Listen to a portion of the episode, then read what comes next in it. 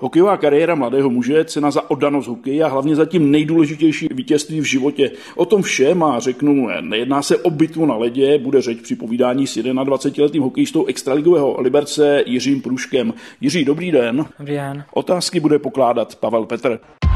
Olympijský podcast radiožurnálu. Jiří Průžek odstartoval hokejovou kariéru v Letňanech. V roce 2015 zamířil do Liberce. Nastupoval v dresu juniorky a také za farmářský tým v Benátkách nad Jezerou. V loňském roce si vyzkoušel i angažmá v Litoměřicích. V létě 2019 mu lékaři objevili rakovinu varlat. 21-letý hráč zákeřnou nemoc překonal, vrátil se na let a dočkal se nejen premiérového startu v extralize, ale také gólu do sítě Sparty. Ve 12 zápasech nejvyšší soutěže si do statistik připsal ještě čtyři asistence.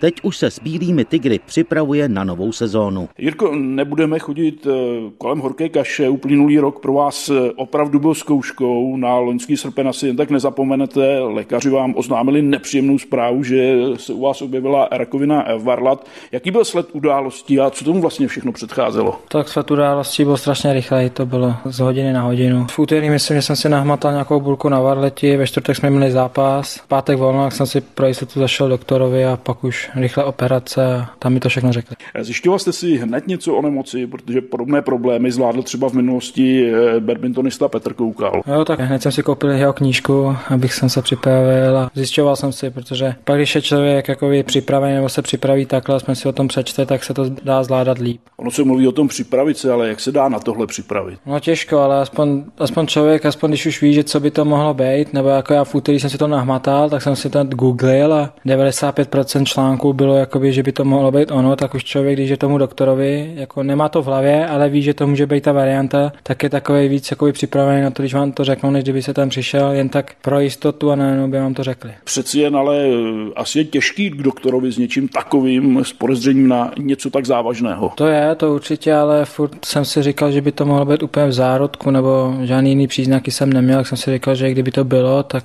se to na mě chytilo včas, protože podle mě tyhle ty nemoce nebo rakoviny je o tom jenom, kdy se kdy chytějí, protože pak se dají skoro vyléčit všechny, když jsou všechny zárodky, že to byla jediná jakoby naděje a tomu jsem jakoby se upínal. Neumím si dost dobře představit, co taková zpráva s člověkem může udělat. Jaká byla bezprostřední reakce potom, když jste vlastně navštívil doktora, kde jste třeba hledal víru pro uzdravení? Tak první reakce spíš bylo, že já jsem to jako bral, tak prostě jak to přišlo, tak jsem to bral, ale spíš jak to říct eh, rodině, mámě tátovi, protože mámě jsem vůbec neříkal, že jdu doktora, jenom táta přes známýho, ten to věděl, ale taky mu říkal přesto, že to bude dobrý, ať přijdu. Tak to bylo asi to nejhorší a pak prostě klukům napsat v pátek zprávu, když jsem ještě v hrál zápas, že najednou máte rakovinu, je takový divný. Já jsem to jako vybral, že prostě nějak to přišlo a musím se s tím porvat, ale horší bylo to sdělit ostatním. Komu jste jí sdělil jako první a jak třeba reagovali rodiče a hlavně třeba maminka, jak říkáte? Tak nejdřív jsem to sdělil tátovi, protože mamka zrovna byla s přítelem někde, jeli na motorky někam na výlet a tátovi jsem to sdělil, protože by musel odvízt do nemocnice v Praze, tak tomu jsem to sdělil hned. Řekl jsem, ať to řekne mámě opatrně a ať i zavolá tady panu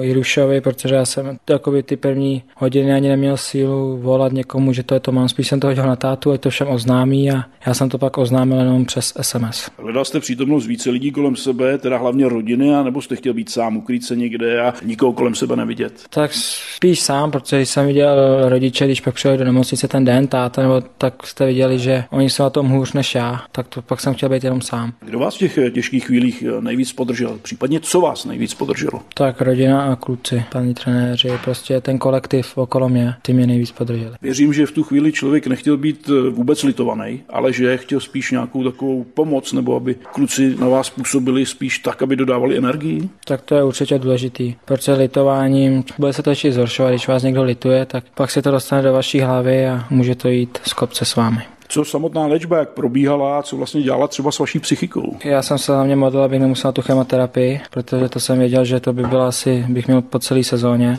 Ale když už jsem pak týden potom jsem šel na CT a krev jsem měl prostě v pořádku jako zdravý člověk, CT, hrudníku, břicha, pánve, všechno bylo dobrý, tak už jsem začal jakoby sám sobě říkat, co by mi mohli dělat, když někde v těle to jinde není. Že to mohlo stačit jenom to vyndání a pak jsem jakoby šel k onkologům a tam mi jakoby poradili, jestli si jednu chemoterapii pro jistotu a nebo sledování. Já jsem řekl, co je lepší a oni mi sami řekli, že když si dám jednu chemoterapii, jak je to 98%, že budu zdravý a když sledování, tak 94. Těch 4% jsem říkal, než si zničit tělo chemoterapii, že to risknu a zatím jsem jenom sledovaný. Jak s vámi komunikovali lékaři? Byla to otevřená debata? Jo, otevřená. Na rovinu jakoby pan Antončík, ten táty urolog známý, tak ten nejdřív, jakoby, když to našel, tak nemluvil, to už mi bylo podezřelý. Pak mi řekl, že jenom, že to je špatný a že budu muset jít na operaci. Tak jsem třeba myslel, že tam je nějaký zánět, nebo to, jestli to vyřeším po sezóně. A pak, když řekl ten den a že by to mohl být nádor, tak ten to jakoby řekl na rovinu a pak ty doktoři už s váma mluví, že na CT a už s váma jak zachází jako s onkologickým pacientem. Můžeme asi prozradit jméno doktora, vy už jste ho zmínil a kde jste se léčil? Tak nejdřív to objevil pan Antončík, urolog v Praze, pak jsem šel na operaci do Vinohrad a pak ještě CT taky pan Antončík zařídil rychle, protože nejdřív termíny byly až na měsíc za tři týdny a on to sehnal na Františku asi za týden, což je taky jeho velká zásluha, bych mu takovou cestou chtěl poděkovat a teď jsem lídaný u pana Petruželky na Karláku v Praze. To znamená neustále pod dohledem. Ano. Jak často třeba teď musíte na kontroly? Jednou za tři měsíce, ale kdykoliv se mi něco stane nebo zvětší boule, tak mám zavolat a pan profesor si na mě udělá čas a hned mě udělá všechny vyšetření. Je vůbec něco, co vás mohlo v době léčby přivést na jiné myšlenky? Je možné vůbec něčím se odreagovat v tu chvíli? Jo, tak musíte dělat, že se prostě nic neděje. Mě hodně pomohlo, že první tři dny jsem nemohl moc chodit, protože ta výzva byla v třísle, tak jsem jenom ležel doma, hrál jsem PlayStation, koukal jsem na televizi, na filmy a nepředstavoval jsem si, jako, že jsem nemocný vážný člověk a pak mi pomohli, když jsem začal chodit do kabiny a vlastně, vlastně jsem říkal, že ty dny, když jsem to měl, tak se mi jakoby spalo nejlíp, že jsem věděl, na čem jsem, nemusel jsem řešit výkon, nemusel jsem řešit, jak jsem ten zápas zápas hrál, jak se zlepšit, to, to prostě jsem viděl, že teď mám tohleto a bral jsem to tak, jak to je. Že se mi fakt spalo paradoxně asi ty tři týdny nejlíp. S tou jistotou, že člověk věděl, na čem je? No, přesně. Nejhorší je, když nevíte, na čem jste, do čeho jdete, takhle jste prostě karty měl vyložený na stole a věděl jste, že s čím hrát nebo nehrát. Mimochodem, jak dlouho trvalo od okamžiku, kdy jste si nahmatal tu bulku do toho zákroku? Tři dny. Říkal jste si třeba někdy, proč právě mě to potkalo, nebo takovéhle myšlenky se vůbec neobjevovaly? Tak to si říkáte ze začátku, ale pak si zase říkáte, že je to prostě překážka. Furt jsem si říkal, že ten nahoře mě jenom zkouší, jestli všechno okolo sebe mám rád a že jsem věděl, že když to překonám, tak se píše nějaký příběh, kterých sportovců mají X a že, mě to může přibrzit kariéru, ale nezastaví a že si napíšu svůj vlastní příběh. Myslíte si, že trénované tělo se s nemocí vyrovnalo líp, než kdybyste třeba se žádnému sportu nevěnoval? Tak to určitě, protože tělo sportovce i paní doktoři mi říkali, jak rychle regenerovala jízva, nebo prostě jak to byla ta krev i všechno po té operaci, tak všechno fakt vypadalo dobře, že je velký rozdíl, když denně jste v zápřehu, než když celý život nic neděláte. Byl jste vzorný pacient, dodržoval jste 100% doporučení a rady lékařů. Jo, tak to já zase to já dodržuju, protože až moc se někdy o sebe starám, takže to je to jsem dodržoval hodně. Prostě 100% důvěra. Jo, jo. Olympijský podcast radiožurnálu. Posloucháte podcast radiožurnálu, hostem je liberecký hokejista Jiří Průžek. Bavíme se o jeho úspěšném boji se zákeřnou nemocí. Pojďme se vrátit taky k tomu příjemnějšímu, to znamená, když bylo po operaci, kdy vám lékaři mohli říct dobrou zprávu, není to zhoubný nádor, nebo jak to probíhalo? No, řekl že to je zhoubný nádor, ale fakt ta, ta nejlepší fakt v uvozovkách ta varianta, co může být, že ještě se to chytlo v raném začátku, že mi fakt řekli, že to vypadá všechno dobře. Prozradili i nějaká rizika, která s tím jsou spojená, že se to třeba může vrátit, nebo tak. že člověk musí být hodně opatrný na sebe? Říkali, že prostě nádor má schopnost se vracet, ale že to člověk neovlivní. Já jsem to pak bral, že když se to vrátí, tak se to vrátí a člověk si moc neudělá. Pak to musíte překonat znovu a znovu. Tak to beru. Byl důvod k oslavě po dobré zprávě od lékařů? Neměl jste chuť třeba zajít do hospody na pořádnou flákotu masa nebo do cukrárny na zmrzlinu se šláčkou? To je paradox, že v pátek mi to řekli a v pátek byla akce, kluci měli, takže jsem přijel do Liberce, ale lekce jsem to oslavil jenom. Lekce dával jsem si jenom pivo. Tělo nebylo zvyklý na tvrdý, tak jsem si dával jenom pivo. Jak se změnil jako člověk Jiří Průžek po tom, co ho prodělal? V čem jste třeba jiný? Změnilo se něco? Takže si vážím takových těch maličkostí, že vždycky, když mi to třeba nahledně nejde, přejdu ze špatného střídání a jsem naštvaný na sebe a jakoby na celý svět, že mi to nejde zrovna ten zápas, tak si zvrátím zpátky do srpna a řeknu, co by si za to ten den dal, když tady sedíš a tomhle tom jsem se asi změnil a spíš, že pak se jakoby víc hlídám to zdraví, že když mám třeba zvýšenou teplotu nebo rýmu, i, jak se říká rýmička, nebo to, tak to radši, radši vyležím, nic nepředcházím, že si vážím toho zdraví. Když jste se vrátil do kabiny mezi spoluhráče, jak vás přivítali, jaká byla ta reakce a co třeba si pro vás připravili? Reakce byla normální. Já jsem chtěl, aby to vypadalo, jako kdyby se nic nestalo, i tak jsem se choval a kluci to i pochopili a že to bylo, jako by se nic nestalo. Věřím, že právě pro mladého hokejistu, jako jste vy, byl tou největší motivací právě eh, návrat eh, na let a zároveň asi to byla největší radost. Tak to je ten váš největší cíl, co si dáte, kterému se upínáte a to asi byl tomu největší cíl, největší motor, všechno to zvládne. Bylo hodně těžké se po ukončení léčby znovu zapojit do přípravy a co třeba fyzická kondice, jak jste na tom byl? Já tak fyzická kondice, Síla si myslím, že se mi vrátila rychle, ale fyzická kondice přece jenom. Já jsem měl ještě během suchý problémy s kotníkem, měl jsem přetržení vazy, vypadl jsem z toho na tři týdny. Pak jsem se zase dostával dohromady, jak jsem na to vypadl za měsíc, takže to bylo, ta kondice mi chyběla, neříkám celou sezónu, ale člověk musel odehrát pár zápasů, než se do toho dostal. Vzpomenete si na ty pocity, jaké byly, když člověk poprvé byl na let a třeba k zápasu? První pocit, když jsem byl na let, tak jsem se připadal po obrně, všechno mi odskakovalo, nohy mě bolely, ale říkám, týden, 14 dní, no, už to bylo dobrý, ale první zápas, první zápas, to myslím, že bylo v Sokolově a tam jsem se vůbec necítil dobře, tam jsem se hledal a tam jsem říkal si, že to všechno bude těžší, než to vypadalo. Musel jste se nějak krotit třeba v tréninku, měl jste nějaké omezení? Tak jenom jsem si dal tu jízdu, abych si neudělal kýlu, zbytečně další kýlu a natáhnout to na další měsíc. Takže jsem si spíš lídal jenom tu jízdu, aby se mi v tom neudělala kýla. Pravidelně jste oblékal dres prvoligových Benátek nad Izerou, tedy farmy Bílých tigrů, ale každý mladý hokejista sní určitě třeba o extralize. Jak velkou výzvou právě extraligový start pro vás byl, protože k němu se samozřejmě za pár okamžiků také dostaneme. Jako za začátku, když hrajete Champions League, tak jste za to vděčný, ale pak postupně, když už vidíte, že dáváte body nebo dáváte góly a už si zvykáte na ten dospělý hokej, tak už začnete tu hlavu přerentávat, že se chcete podívat o stupínek vejš a všechno to k tomu směřujete. Říká se, že z farmy je to do Libereckého Ačka jen asi 4 metry, taková je totiž vzdálenost mezi kabinami obou celků v aréně.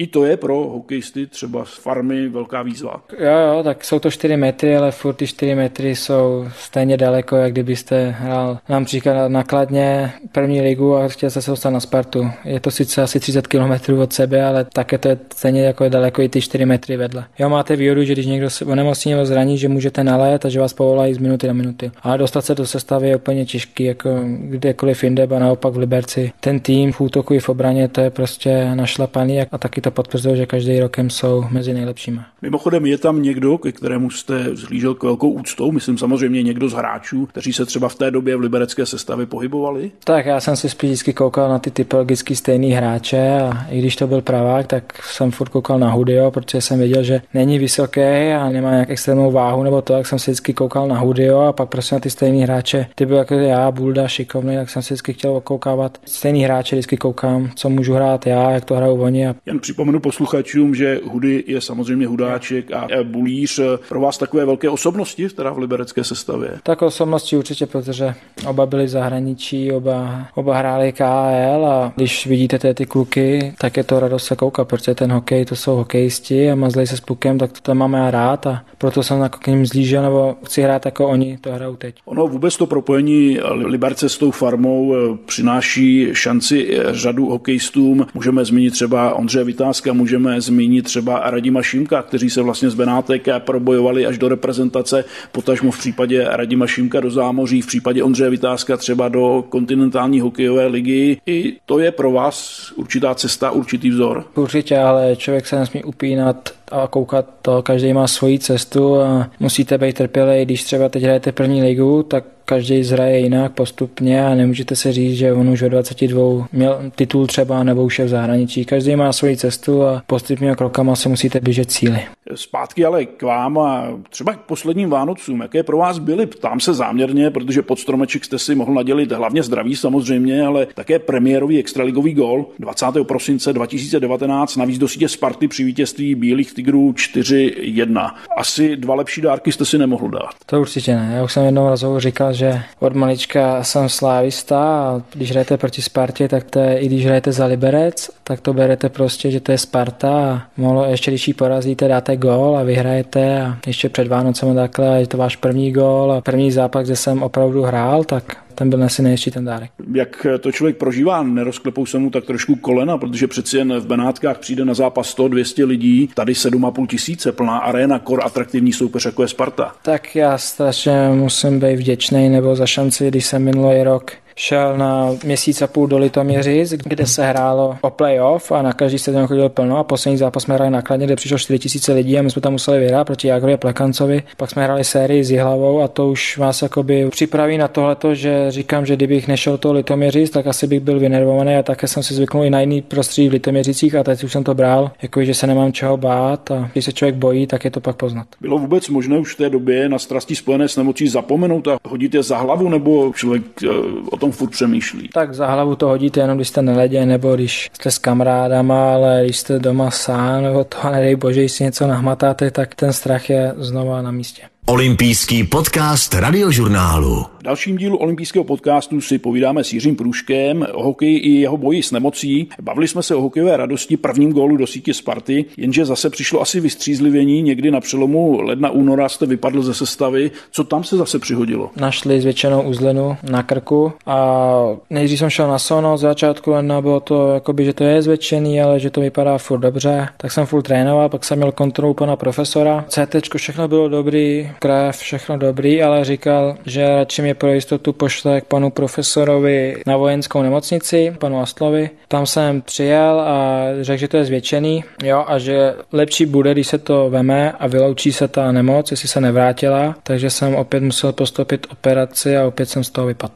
Co pro vás ta lékařská zpráva vlastně znamenala? Další chvíle strachu nebo jak to člověk prožíval? Tak tohle to jsem říkal i doma, že to, to bylo horší než ten sepen, protože tu uzlinu jsem tam měl měsíc a furt se nezmenšovala. Myslím si, že se ani nezvětšovala, ale furt máte něco v těle. A ještě když vás nebolela, byla tvrdá, tak zase to je všechny příznaky k tomu, že by to mohlo být ta nemoc. To bylo, že jste žil ze strachu skoro měsíc a pak nejhorší bylo po té operaci. Jsem ještě dostal vysoké teploty, antibiotika a pak prostě týden čekáte a ještě to tělo nebylo jakoby vaše. Furt jsem byl unavený, čekal jsem jakoby i tu horší zprávu, ale nakonec všechno bylo dobrý. Ale bylo to horší. Měsíc jsem skoro nevěděl, co mi je, co to je a jak se to bude léčit. Tak byla ještě větší zkouška než v tom srpnu. Co vám tedy doktoři pak řekli, když to úspěšně všechno skončilo? Že to bylo jenom překrvácení, že to byla fakt jenom zvětšená uzlina, což se může stát u někoho se zvětší uzlina přechozený chřipky nebo jako když se hodně nemáháte. Takže mi řekli, že všechno dobrý a ať zase pomalu začnu hrát a pomalu se vrátím. Nepřemýšlel jste třeba o tom, že byste ten váš příběh